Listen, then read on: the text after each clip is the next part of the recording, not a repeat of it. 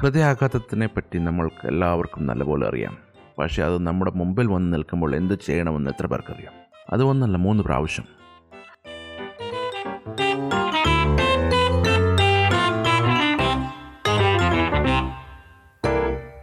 ആദ്യത്തെ സംഭവം ബോംബെയിൽ വർഷം രണ്ടായിരത്തി എട്ട് വർലിയിൽ സിദ്ധിവിനായക് മന്ദിറിന്റെ തൊട്ട് മുമ്പിലുള്ള ഒരു ഫ്ലാറ്റ്. അന്ന് കമ്പനിയിൽ നിന്നും കുറഞ്ഞത് ഒരാളെങ്കിലും ബോംബെയിൽ ഉണ്ടായിരിക്കും. എപ്പോഴും ഹോട്ടലെടുത്ത് പൈസ കളയുന്നതിനേക്കാൾ നല്ലത്. ഒരു ഫ്ലാറ്റ് എടുക്കുന്നതെന്ന് തോന്നി. പതിവ് പോലെ രണ്ട് പേര് അന്നും ബോംബെയിലുണ്ടായിരുന്നു. ഞാനും എന്റെ പാർട്ട്ണറായ ജിബിയും നവി മുംബൈയിൽ ഒരു മീറ്റിംഗ് അന്ന് പത്ത് മണിക്കുണ്ടായിരുന്നു. ഒരു കാറ് കൂടി വാങ്ങിച്ചിട്ടുണ്ടായിരുന്നു ബോംബെയിൽ. ഒരു ഡ്രൈവറുമുണ്ട്. പേര് മുത്ത്. ബോംബെയിൽ വളർന്ന ഒരു തമിഴൻ പയ്യൻ. ഇതുകൂടാതെ പാചകക്കാരിയും ഉണ്ടായിരുന്നു. ആരെങ്കിലും താമസിക്കാനുണ്ടെങ്കിൽ വരും. ഭക്ഷണം ഉണ്ടാക്കി പോകും. അല്ലെങ്കിൽ വരില്ല. അന്ന് ഇവരുണ്ടാക്കിയ പ്രഭാത ഭക്ഷണം കഴിച്ച് ഞങ്ങൾ യാത്ര തിരിച്ചു നവി മുംബൈ മീറ്റിംഗ് കഴിഞ്ഞ് തിരിച്ച് വേർലിയിലോട്ട് വരുമ്പോൾ ജിബിക്ക് ഒരു ചെറിയ തൊണ്ടവേദന. ജലദോഷത്തിന്റെ തുടക്കമാണെന്ന് തോന്നി. നല്ല ദാഹവുമുണ്ട്. വെള്ളം കുടിച്ചു തീരുന്ന ദാഹമല്ല എന്നൊരു കുപ്പി വെള്ളം തീർന്നപ്പോൾ മനസ്സിലായി. എന്നാൽ ജലദോഷത്തിന്റെ ഒറ്റമൂലി വാങ്ങിക്കാൻ തീരുമാനിച്ചു. അടുത്തുള്ള ഒരു മരുന്ന് കടയിൽ ക്ഷമിക്കണം. അടുത്തുള്ള മദ്യക്കടയിൽ വണ്ടി നിർത്തി. അത് നിങ്ങൾ കേട്ടത് ശരിയാ മദ്യക്കട. ബ്രാൻഡിയാണല്ലോ തൊണ്ടവേദനയുടെ ഒറ്റമൂലി. ലോകമെമ്പാടും പ്രഖ്യാതമായി ഒറ്റമൂലിയുടെ ഒരു ഹാഫ് കുപ്പി വാങ്ങിച്ച് വണ്ടി വിട്ടു. ഒരു കുപ്പി വെള്ളം വാങ്ങിച്ച് മിക്സ് ചെയ്ത ശകലം കാറിൽ തന്നെ അകത്താക്കി. വീട്ടിലെത്താൻ ഇനിയുമുണ്ട് മണിക്കൂർ രണ്ട്. കുറച്ച് കഴിഞ്ഞപ്പോൾ ജിബിക്ക് സംശയം. തൊണ്ടവേദന സാവകാശം നെഞ്ചിലോട്ട് മാറിയോന്ന് ഒരു രണ്ട് മണിയായെന്ന് തോന്നുന്നു ഞങ്ങൾ വീട്ടിലെത്തി.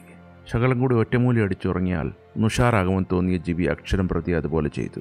ഇനി പ്രത്യേകിച്ച് എങ്ങും പോകാനില്ല. അതുകൊണ്ട് മുത്തുവിനോട് വീട്ടിൽ പൊക്കോളാൻ പറഞ്ഞു. വീട്ടിൽ പോകുന്നതിന് മുമ്പ് മുത്തു കാർ തുടച്ച് അകത്ത് പാർക്ക് ചെയ്തിട്ടാണ് പോകുന്നത്.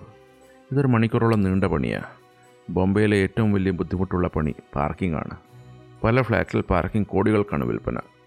ഈ ഒരു കാരണമാണ് വണ്ടി വാങ്ങിച്ച ഡ്രൈവറെ നിയമിച്ചിരിക്കുന്നത്. ഒരു മണിക്കൂർ കഴിഞ്ഞപ്പോൾ എന്താ ജിബി എണ്ണീച്ചു വരുന്നു. സമയം നാല് മണി. നല്ല നെഞ്ചുവേദന. ശകലം കൂടി ഒറ്റമൂലി തട്ടിയേക്കാമെന്ന് പറഞ്ഞു. എനിക്കെന്തോ ഒരു പന്തികേട് തോന്നി. ഒന്നും ആരോടും പറയാതെ ഞാൻ മുത്തുവിനെ മൊബൈലിൽ വിളിച്ചു. മുത്തു വീട്ടിൽ പോകാൻ ബസ് സ്റ്റാൻഡിൽ നിൽക്കുക. ഞാൻ കാര്യം പറഞ്ഞു. വണ്ടി എളുപ്പമെടുത്ത് ഗേറ്റിൽ നിൽക്കാൻ പറഞ്ഞു. ജിബിയോട് വേഗം ഒരുങ്ങാൻ പറഞ്ഞിട്ട് ഞാനും ഒരുങ്ങി. എടോ അതിന് എനിക്ക് ഹാർട്ട് അറ്റാക്ക് ഒന്നുമല്ല വെറും നെഞ്ചുവേദനയാണ് ജിബി പറഞ്ഞു. സാരമില്ല. നമുക്ക് നെഞ്ചുവേദന ഡോക്ടറെ കാണാം. ജലദോഷനാണെങ്കിലും ഡോക്ടറെ കാണണമല്ലോ ഞാൻ പറഞ്ഞു. അങ്ങനെ പതിനേഴാം നിലയിൽ നിന്ന് ഇറങ്ങി ഗേറ്റിൽ വന്നപ്പോൾ മുത്ത് തയ്യാറായി നിൽക്കുന്നു. ഏത് ആശുപത്രിയിൽ പോകും ഞാൻ ആലോചിച്ചു. ഹിന്ദുജയിലോട്ട് പോകാം മുത്ത് അഭിപ്രായം തന്നു. അങ്ങനെ ഫോൺ അടിച്ചും പല വണ്ടികളെ കടത്തിവെട്ടിയും പലരുടെയും മുഖം ചുരുളുന്നു കണ്ടും ഞങ്ങൾ ഹിന്ദുജയുടെ എമർജൻസി കവാടത്തിലെത്തി. ജിബിയെ പിടിച്ച് പുറത്തിറക്കി. ഞാൻ അലറി ഹാർട്ട് അറ്റാക്ക് ഹെൽപ്പ്. സ്ട്രെച്ചർ കൊണ്ടുവന്ന അറ്റൻഡന്റ് കണ്ണ് തുറച്ച് നിൽക്കുക. എവിടെ രോഗി? ജിബിയെ ചൂണ്ടിക്കാട്ടി ഞാൻ ബൃന്ദാടിവിടെ ഞങ്ങൾ നടന്നു കയറിയേക്കാം. നിരാശനായ അയാൾ തിരികെ പോയി. അത് മൂന്ന് ബ്ലോക്കുള്ള മൈൽഡ് അറ്റാക്കായിരുന്നു സമയത്ത് വന്നതുകൊണ്ട് ഒരു മസീവ് അറ്റാക്കായി മാറിയില്ല എന്ന് ഡോക്ടർ പറഞ്ഞു. ഹിന്ദുജയിൽ ബെഡില്ല. എത്ര ശ്രമിച്ചിട്ടും രക്ഷയില്ല. അങ്ങനെ ഏഷ്യൻ ഹാർട്ടിൽ കൊണ്ടുപോകാൻ തീരുമാനിച്ചു. ഒരു മെഡിക്കൽ ആംബുലൻസ് വിട്ടു തന്നു. ഇതിലൊരു നേഴ്സ് ഡോക്ടർ അറ്റൻഡന്റ് പിന്നെ ഞാനും. അന്ന് ആദ്യമാണ് ഞാൻ പോകുന്ന വണ്ടിക്ക് ബോംബെയിൽ ആൾക്കാർ വഴി തരുന്നത്. നിമിഷ നേരം കൊണ്ട് ബി കെ സിയിലെത്തി രാവിലെ ജിബിയുടെ കുടുംബം എത്തി. അങ്ങനെ ജിബി എന്നോട് ജീവിതം മുഴുവൻ കടപ്പെട്ടവനായി. ഇന്ന് ആലോചിക്കുക ആ ഒറ്റമൂലി കൂടി ചെന്ന് കിടന്നുറങ്ങിയായിരുന്നെങ്കിൽ അടുത്ത രാവിലെ എന്താകുമായിരുന്നു?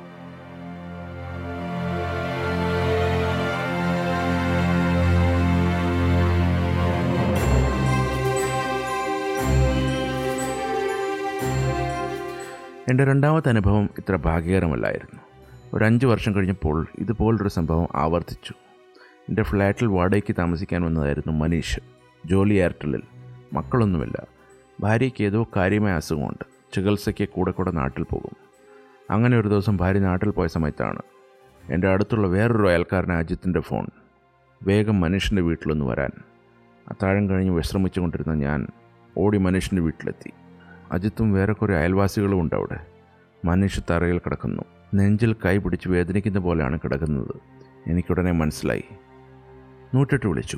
പക്ഷെ അത് വരാൻ സമയമെടുക്കും. എന്നാൽ ഫ്ലാറ്റിൽ താമസിക്കുന്ന ഡോക്ടറെ വിളിച്ചു. അടുത്താണെങ്കിലും ഡോക്ടർ വരാൻ താമസിച്ചു. അജിത്തും ഞാനും അജിത്തിന്റെ കാറിൽ ഹോസ്പിറ്റൽ കൊണ്ടുപോകാൻ തീരുമാനിച്ചു. ഒന്നാം നിലയിലായിരുന്നു മനുഷ്യന്റെ വീട്. എടുക്കാൻ നോക്കിയിട്ട് പൊങ്ങുന്നില്ല. നല്ല ഭാരം. വലിച്ച ലിഫ്റ്റിലെത്തിച്ചു. അവിടെ നിന്നും താഴെ എത്തിച്ചപ്പോൾ ഡോക്ടർ വന്നു. ചെക്ക് ചെയ്ത് ഞങ്ങളുടെ മുഖത്ത് നിരാശയോട് നോക്കി. എനിക്ക് കാര്യം പിടികിട്ടി.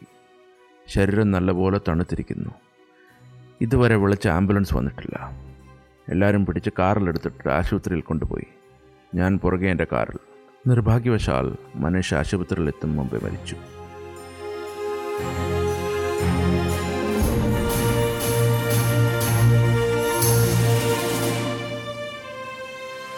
ഈ മരണം വരുന്നത് മനുഷ്യ കണ്ടില്ല. ഭാര്യ നാട്ടിൽ നിന്നെത്തിയപ്പോൾ പറഞ്ഞു ഉച്ചയ്ക്ക് വിളിച്ച സംസാരത്തിൽ ഒരു ചെറിയ വേദനയെപ്പറ്റി പറഞ്ഞിരുന്നുവെന്ന്. നല്ല ഭക്ഷണപ്രിയനായ മനീഷ് വല്ലതും കഴിച്ച് ഗ്യാസ് ആയത് എന്ന് മാത്രമാണ് ഭാര്യയ്ക്ക് തോന്നിയത്. ഏതാനും മണിക്കൂർ കഴിഞ്ഞ് നെഞ്ചുവേദന എടുത്ത് താഴെ വീഴുമ്പോഴാണ് മനീഷ് അജിത്തിനെ വിളിക്കുന്നത്. കാരണം ഫോൺ കയ്യിൽ നിന്ന് വീണ് സോഫയുടെ അടിയിൽ കിടപ്പുണ്ടായിരുന്നു. കുറച്ച് മുമ്പേ സഹായം ചോദിച്ചായിരുന്നെങ്കിൽ ചിലപ്പം ജീവിച്ചേനെ. അതിനിന്ന് പറഞ്ഞിട്ട് പ്രസക്തിയില്ല. ഈ നിർണായക സമയമാണ് പലപ്പോഴും നമ്മൾ വിട്ടുപോകുന്നത്. പലരും ഈ സമയത്ത് ഫാമിലി ഡോക്ടറെ വിളിക്കും. ഫാമിലി ഡോക്ടർ ആ സമയത്ത് ഫോൺ എടുക്കില്ല. ഗുരുതരമായ ഈ രോഗിയെ കൊണ്ട് ഫാമിലി ഡോക്ടർ വീട്ടിൽ പോകും. അവിടെ കിട്ടുന്ന മറുപടിയോ ഏതെങ്കിലും ഒരു വലിയ ഹോസ്പിറ്റലിൽ എത്തിക്കാൻ ഞാൻ വിളിച്ചു പറഞ്ഞേക്കാമെന്ന്. എന്നാൽ പിന്നെ നേരെ അവിടെ തന്നെ പോയാൽ പോരെ? പക്ഷേ ഈ ബുദ്ധി നേരത്തെ തോന്നില്ല. ഡോക്ടറുടെ വീട്ടിലൊരു സൗകര്യമില്ല എന്നറിഞ്ഞിട്ടാണ് പലരും ഇവിടെ ചെല്ലുന്നത്. പിന്നെ ഫാമിലി ഡോക്ടർ ക്ലിനിക്കിലും ഇതിനോടുള്ള സൗകര്യമില്ല. ഇങ്ങനെയുള്ള സാഹചര്യത്തിൽ ആദ്യം എത്തേണ്ടത് ഏതെങ്കിലും അടുത്തുള്ള വലിയൊരു ആശുപത്രിയിലാണ്. പ്രാഥമിക ചികിത്സ കഴിഞ്ഞിട്ട് എവിടെ പോകണമെന്ന് തീരുമാനിക്കുന്ന സമയമുണ്ട്. ഇതൊന്നും നമ്മുടെ പഠിത്തത്തിലോ ജീവിതത്തിലോ ഏതെങ്കിലും ഘട്ടത്തിൽ ആരും പഠിപ്പിക്കത്തില്ല. അതിന്റെ കാരണം ജീവൻ ഇവിടെ വലിയ വിലയില്ല എന്നതാണ്. അത് മാത്രമല്ല പല രോഗലക്ഷണങ്ങളും നമ്മൾ ഗൗരവമായി എടുക്കില്ല. പല അസുഖത്തിന്റെയും വിപുലമായ ഘട്ടത്തിലെത്തുമ്പോഴാണ് നമ്മൾ തിരിച്ചറിയുന്നത്. എനിക്കറിയാവുന്ന തൊണ്ണൂറ് ശതമാനം ആൾക്കാരും ഒരു ലിപ്പിഡ് പ്രൊഫൈൽ എന്താണെന്ന് പോലും അറിയാത്തവരാണ്. ശരിയാ പല അസുഖങ്ങൾ ഇങ്ങനെയുള്ള ഘട്ടത്തിലെത്തുന്നവരെ ലക്ഷണങ്ങളില്ലാത്ത സംഭവങ്ങളും ഉണ്ട്.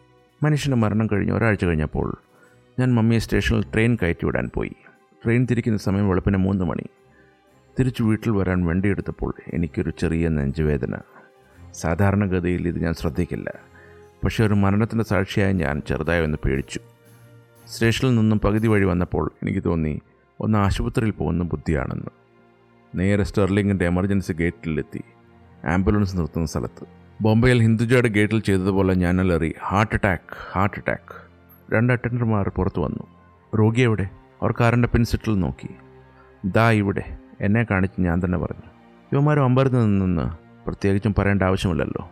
വണ്ടി അവിടെ ഇട്ടിട്ട് ഞാൻ അകത്ത് കയറി ബെഡിൽ കിടന്ന് ഡോക്ടറോട് നെഞ്ചുവേദനയെ പറ്റി പറഞ്ഞു. ഇ സി ജി എടുത്തു ബി പി നോക്കി എല്ലാം പരിശോധിച്ചു. പ്രശ്നമൊന്നുമില്ല. താങ്കളൊരു കാര്യം ചെയ്യുക ആ കാർ എടുത്ത് പാർക്കിങ്ങിൽ ഇട്ടിട്ട് തിരിച്ചു പറഞ്ഞതുപോലെ ഞാൻ തിരികെ എത്തി. എല്ലാം നോർമലാണ്. എന്തായാലും ഒരു വിപുലമായ പരിശോധനയ്ക്കായി നാളെ വരാൻ പറഞ്ഞു. വെറും ഇരുന്നൂറ് രൂപയ്ക്ക് എന്റെ വേദന പോയി. പലപ്പോഴും ഇത് സൈക്കോളജിക്കലാണ് രണ്ട് ദിവസം കഴിഞ്ഞ് ഞാൻ എന്റെ ഫാമിലി ഡോക്ടർ ദീപേഷ് ഷായുടെ അടുത്തെത്തി. ദീപേഷിന്റെ ഭാര്യ മലയാളിയാണ്. ഞാൻ കാര്യം പറഞ്ഞു. ഇ സി ജി കാണിച്ചു. എല്ലാം പരിശോധിച്ചു. എന്നിട്ട് എന്നോട് ദീപേഷ് ചോദിച്ചു മനീഷിന്റെ മൃതദേഹം നിങ്ങളുമാണ് കൊണ്ടുപോയതല്ലേ? ഞാൻ അമ്പരുന്നു ഇദ്ദേഹത്തിന് മനീഷിന്റെ കാര്യം എങ്ങനെ മനസ്സിലായി? നിങ്ങളുടെ ഈ അവസ്ഥ ആ കാരണം കൊണ്ടാണ് എന്നോട് ഡോക്ടർ പറഞ്ഞു. ഡോക്ടറെ നിങ്ങൾക്ക് എങ്ങനെ മനസ്സിലായി മനീഷിനെ പറ്റി? അത് ഇന്നലെ അജിത്തും വന്നായിരുന്നു ഇതേ പ്രശ്നം. നിങ്ങൾക്ക് ഷോക്കാണ് ഒരു താങ്ങാനാവാത്ത ഷോക്ക്. കുറച്ച് കുറ്റബോധം. മനീഷിന് ജീവൻ രക്ഷിക്കാമായിരുന്നു എന്നൊരു കുറ്റബോധം.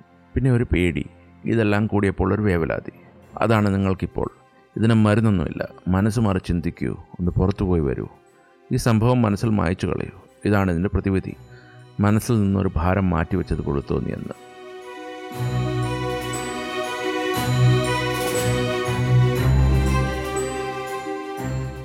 അത് കഴിഞ്ഞ ഒരു ദിവസം എനിക്ക് പിന്നെയും ഒരു ചെറിയ വേദന പോലെ തോന്നി.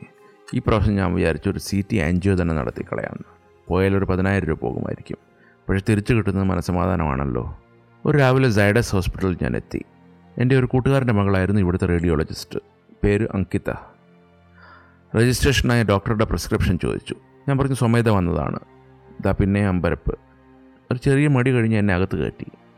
അങ്കിത വരാൻ ഇനിയും സമയമുണ്ട്.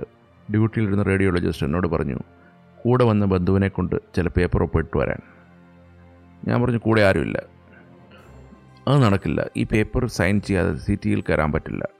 വീടടുത്തായിരുന്നുകൊണ്ട് ഭാര്യയെ വിളിച്ചു. ഒരു നീല മഷി ബ്ലഡിൽ കയറ്റിയാണ് ബ്ലോക്ക് നോക്കുന്നത്. മഷി പോകാത്ത സ്ഥലം ബ്ലോക്ക്. ഇതിനെ ഇൻട്രാവൈനസ് കോൺട്രാസ്റ്റ് എന്നാണ് വിളിക്കുന്നത്. ഇത് ഇഞ്ചക്ട് ചെയ്യുമ്പോൾ ശരീരം ചൂടാകും. പക്ഷേ കുറച്ച് നിമിഷത്തേക്ക് മാത്രം.